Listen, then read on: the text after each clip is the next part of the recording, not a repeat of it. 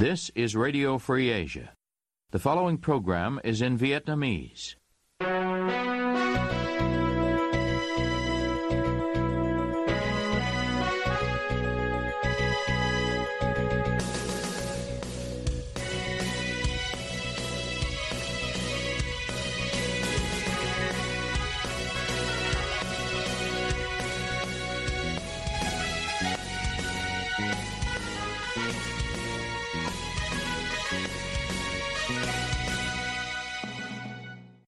Đây là đài Á Châu Tự Do, phát đi từ thủ đô Washington, D.C., Hoa Kỳ. Toàn ban Việt ngữ kính chào quý thính giả.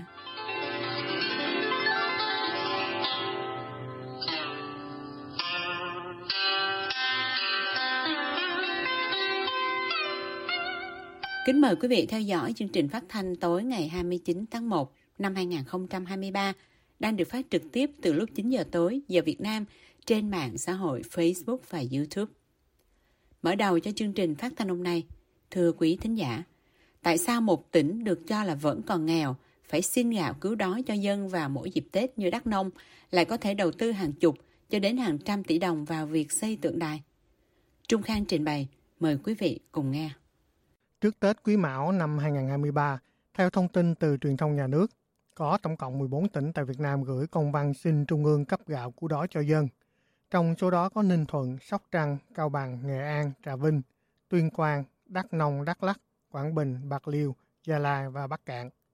Trong bài viết này, chúng tôi nêu một ví dụ đơn cử về tỉnh Đắk Nông để phân tích tại sao tỉnh được cho là vẫn còn nghèo, phải xin gạo cứu đói cho dân vào dịp Tết đến, lại có thể đầu tư hàng chục đến hàng trăm tỷ đồng vào việc xây dựng tượng đài. Theo thống kê được truyền thông nhà nước loan, việc giảm nghèo bền vững vẫn là bài toán khó đối với tỉnh Đắk Nông khi toàn tỉnh đến cuối năm 2022 vẫn còn hơn 18.000 hộ nghèo, trong đó hộ nghèo thuộc hộ đồng bào dân tộc thiểu số là gần 13.000, chiếm tỷ lệ gần 28%. Số hộ dân tộc thiểu số chung, hộ cận nghèo toàn tỉnh có gần 11.000 hộ, chiếm gần 7%.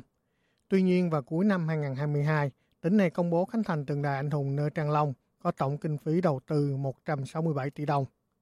Công trình được nói có sự đóng góp từ nhân dân, doanh nghiệp, ngân sách địa phương và trung ương. Trong đó ngân sách tỉnh Đắk Nông đầu tư 12,8 tỷ, còn lại là huy động từ các nguồn xã hội hóa.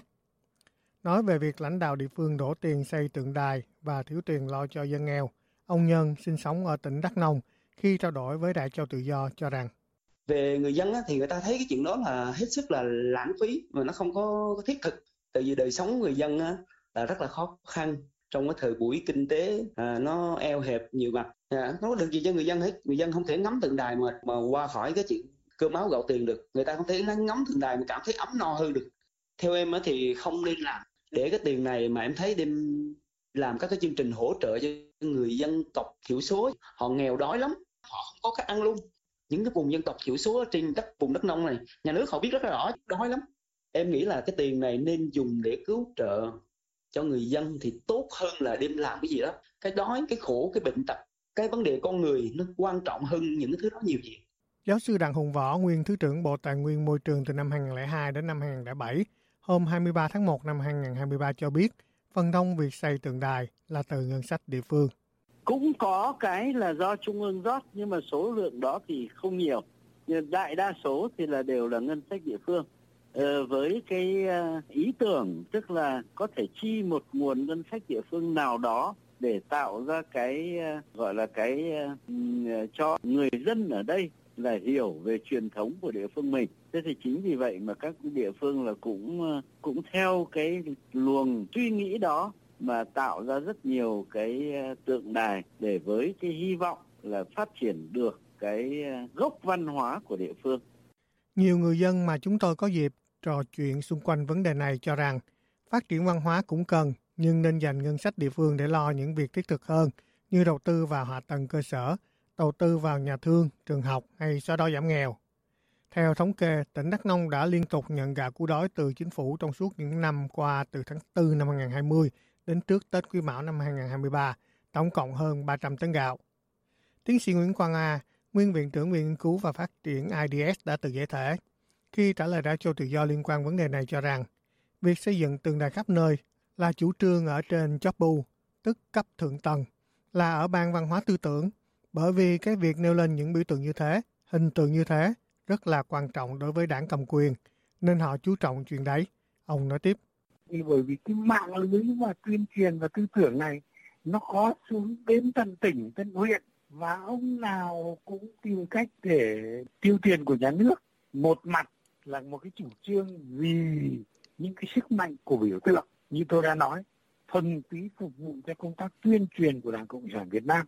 Và một mặt khác nữa là cứ xây cái gì mà tiền công thì của nhà nước, cái là lấy tiền thực sự là tiền của dân, thì đằng nào các công quan chức hay công cũng sờ múi, nên là nó có nhiều cái động lực. Nhưng mà theo tôi cái động lực chính là về cái sức mạnh biểu tượng, và họ muốn làm cái việc tuyên truyền, rồi cái việc mà tham nhũng đi kèm vào tất cả các công trình mà tiêu tiền của nhà nước thì nó cũng là một cái động lực tiếp nữa. Dự án xây dựng tượng đài ở tỉnh Đắk Nông không phải là công trình đầu tiên bị lên án tại Việt Nam. Trước đây, dự án xây dựng tượng đài Hồ Chí Minh trị giá 1.400 tỷ đồng ở Sơn La cũng bị báo chí trong nước cho rằng đây là sự tiêu xài lãng phí tiền thuế của dân. Hay dự án di tích Yên Trường nằm trên địa bàn xã Thọ Lập, huyện Thọ Xuân, tỉnh Thanh Hóa cũng từng bị cho là lãng phí quá mức khi theo báo cáo của Sở Lao động Thương binh Xã hội tỉnh Thanh Hóa, toàn tỉnh vẫn còn hơn 112.000 người nghèo, hơn 400.000 người thuộc hộ cận nghèo. Chia sẻ thêm quan điểm về câu chuyện lãng phí của các địa phương, giáo sư Đặng Hùng Võ nói. Tôi cũng cho rằng là ở Việt Nam thì đúng là rất nhiều tỉnh, đặc biệt là các tỉnh nghèo. Nói cách khác tức là các tỉnh mà người dân còn đang có thu nhập rất thấp, thì sự thực có thể thấy rằng là lãnh đạo của tỉnh là chưa quan tâm tới cái việc gọi là đặt cái thu nhập của người dân vào trong cái hoàn cảnh phát triển cụ thể của địa phương như thế nào cho nó hợp lý, cũng như là so sánh với lại cái tính cân đối của việc phát triển, trong đó có phát triển văn hóa, có phát triển xã hội, có phát triển kinh tế. Thì tôi cho rằng là cái lập quy hoạch phát triển cũng như là sắp xếp kế hoạch của từng năm một, thì nói chung là cái kỹ thuật quản lý đó ở địa phương thì nhiều địa phương là tôi cho rằng chưa thực hiện cái việc đó được thỏa đáng. Nó dẫn đến những cái mà người ta có thể nhìn thấy ngay được, tức là người dân ở đây còn thiếu thốn rất nhiều, trong khi có thể lại lãng phí ngân sách của địa phương vào những cái việc khác mà có thể là cần, nhưng mà nó chưa cần ngay lúc này, mà nó có thể cần vào cái thời điểm mà chúng ta sung túc hơn. Thì tình trạng đó là tôi cho rằng có. Trước đây, khi trả lời Đại cho tự do về vấn đề tương tự, ông Lê Văn Triết, nguyên Bộ trưởng Bộ Thương mại từ năm 1991 đến năm 1997 cho rằng việc xây dựng tượng đài khắp nơi là không hợp lý trên nhiều phương diện, nhất là trong hoàn cảnh khó khăn chung hiện nay. Ông cho biết ông hoàn toàn không tán thành thực hiện những việc đó.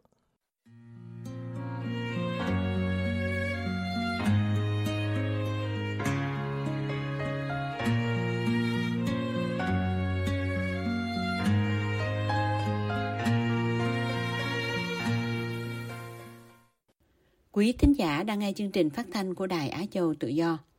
Ngoài các trang Facebook và YouTube, quý vị cũng có thể đón nghe các chương trình phát thanh của Đài qua vệ tinh Intelsat 17, băng C ở 66 độ Đông và vệ tinh 19, băng C ở 166 độ Đông.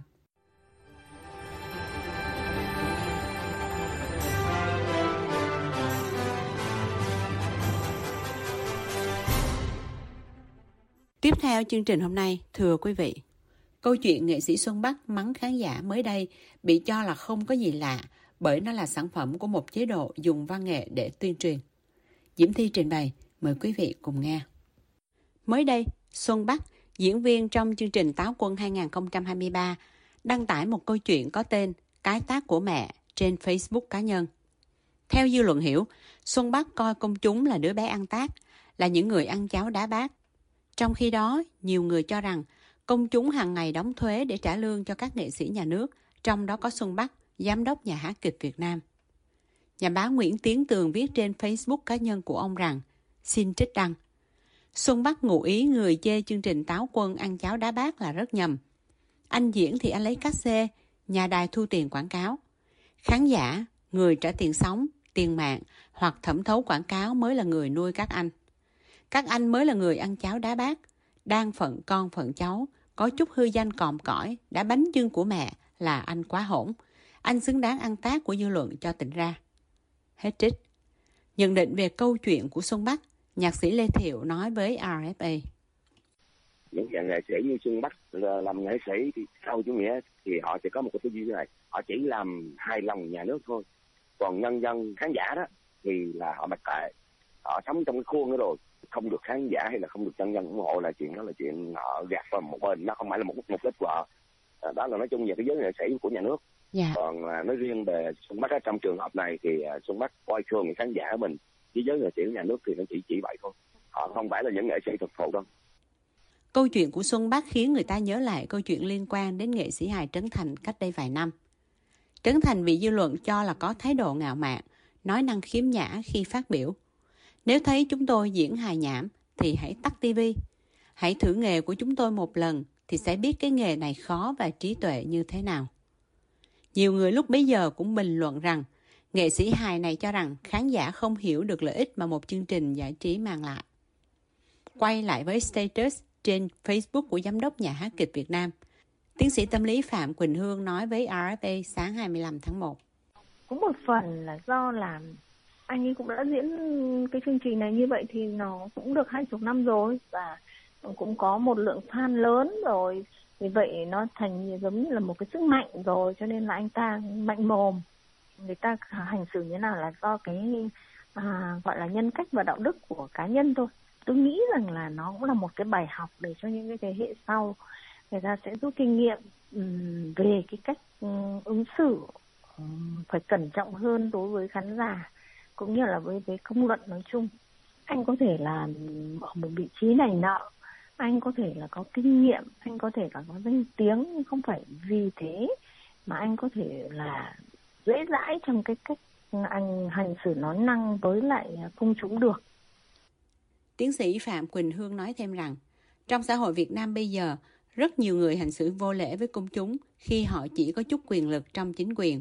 Đó là một thực tế. Theo thông tin từ báo chí nhà nước, Xuân Bắc là một nghệ sĩ ưu tú, diễn viên, người dẫn chương trình, nghệ sĩ hài.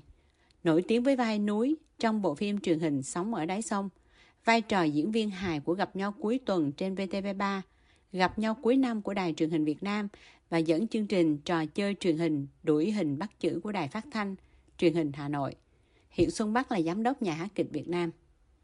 Từ trước đến nay, người dân đã quá quen tai với các danh hiệu được phong cho giới nghệ sĩ như nghệ sĩ ưu tú hay nghệ sĩ nhân dân. Đây là hai danh hiệu được nói là do nhà nước trao tặng cho những nghệ sĩ có nhiều đóng góp và cống hiến cho nghệ thuật. Danh hiệu này phổ biến ở hệ thống các nước xã hội chủ nghĩa. Năm 2013, nữ nghệ sĩ Kim Chi đã viết thư cho Hội Điện ảnh, từ chối làm thủ tục đề nghị Thủ tướng khen thưởng. Lúc đó bà nói, tôi không muốn trong nhà tôi có chữ ký của một kẻ đang làm nghèo đất nước, làm khổ nhân dân. Với tôi, đó là một điều rất tổn thương vì cảm giác mình bị xúc phạm. Nhiều ý kiến bình luận trên mạng xã hội cho rằng cách hành xử của Xuân Bắc không có gì lạ. Nó là sản phẩm của một chế độ dùng văn nghệ để tuyên truyền. Nhạc sĩ Tuấn Khanh chia sẻ ý kiến của ông với RFA về việc này như sau. Thực sự là cái chương trình cái kiểu như Xuân Bắc thì nó chỉ là một cái câu chuyện khởi đầu, cái bề mặt của nó là chuyện bất mãn của đời sống dân chúng khi mà cái chất lượng của chương trình nó quá tệ thôi. Nhưng mà cái một cái khác nó nằm ở dưới cái lòng của nó là nó sẽ thấy rằng là những cái loại mà loại giải trí có mang cái tính gọi là giả hiện thực đó, nó đã lộ ra cái chuyện về cái việc điểm của nó rằng là đến cái lúc mà cái mối căng thẳng trong cái hệ thống cầm quyền nó đi tới cực điểm thì do lại khủng hoảng rồi. Nó cho thấy là cái mô hình mà cán bộ văn nghệ đó thì bắt đầu là đi tới cái ngõ cục của nó rồi. Thì người ta phải nhìn thấy một cái điều rất là thú vị vậy nè. Ở phương Tây hay những nước phát triển đó, cái quyền lực đối với công chúng đó, nó hoàn toàn là một cái quyền lực dựa trên cái khả năng của mình, chinh phục khán giả bằng khả năng của mình qua cái độ dài của cái công việc của mình. Còn cái quyền lực nghệ sĩ đó, ở Việt Nam á, đôi khi nó nằm ở trong cái chỗ là cái họ tựa lên người dân chính quyền. Nhà thơ Phan Hoàng trả lời trên tờ Thể thao và Văn hóa về vấn đề này cho rằng người làm nghệ thuật nên biết lắng nghe khen chê từ khán giả một cách thận trọng, không vì sự khen chê mà kiêu ngạo hay tự ái, đánh mất bản lĩnh sáng tạo, gây phản cảm về hình ảnh của mình trong mắt mọi người. Ông nhận định sự khen chê bao giờ cũng có hai mặt. Vì vậy, người làm nghệ thuật hãy xem điều đó là bình thường và biến nó thành động lực cho bản thân sáng tạo. Tuy nhiên, một ý kiến khác bình luận trên tờ Thanh Niên thì lại cho rằng tôi nghĩ một nghệ sĩ ưu tú và có thâm niên biểu diễn như Xuân Bắc thì không thể có thái độ trịch thượng và quá ngạo mạn, coi thường và xúc phạm khán giả. Trong đó có những người nhiều hơn Xuân Bắc vài chục tuổi. Nên kiểm tra lại, hay là trang của Xuân Bắc bị ai đó cố tình chèn bài viết của mình vào, làm ảnh hưởng đến danh dự của nghệ sĩ ưu tú Xuân Bắc.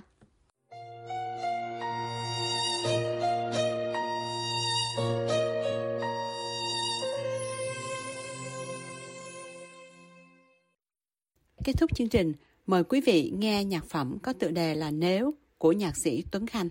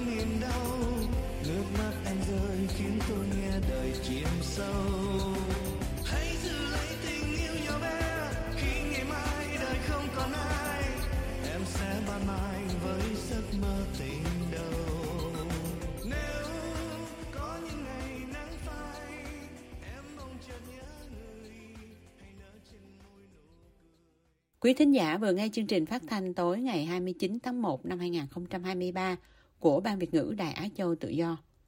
Quý vị quan tâm đến chương trình, xin gửi email về địa chỉ vietweb@rfa.org. Toàn Ban Việt ngữ xin cảm ơn quý vị đã nghe chương trình hôm nay và hẹn gặp lại quý vị trong chương trình lần sau. Kính chào tạm biệt quý vị.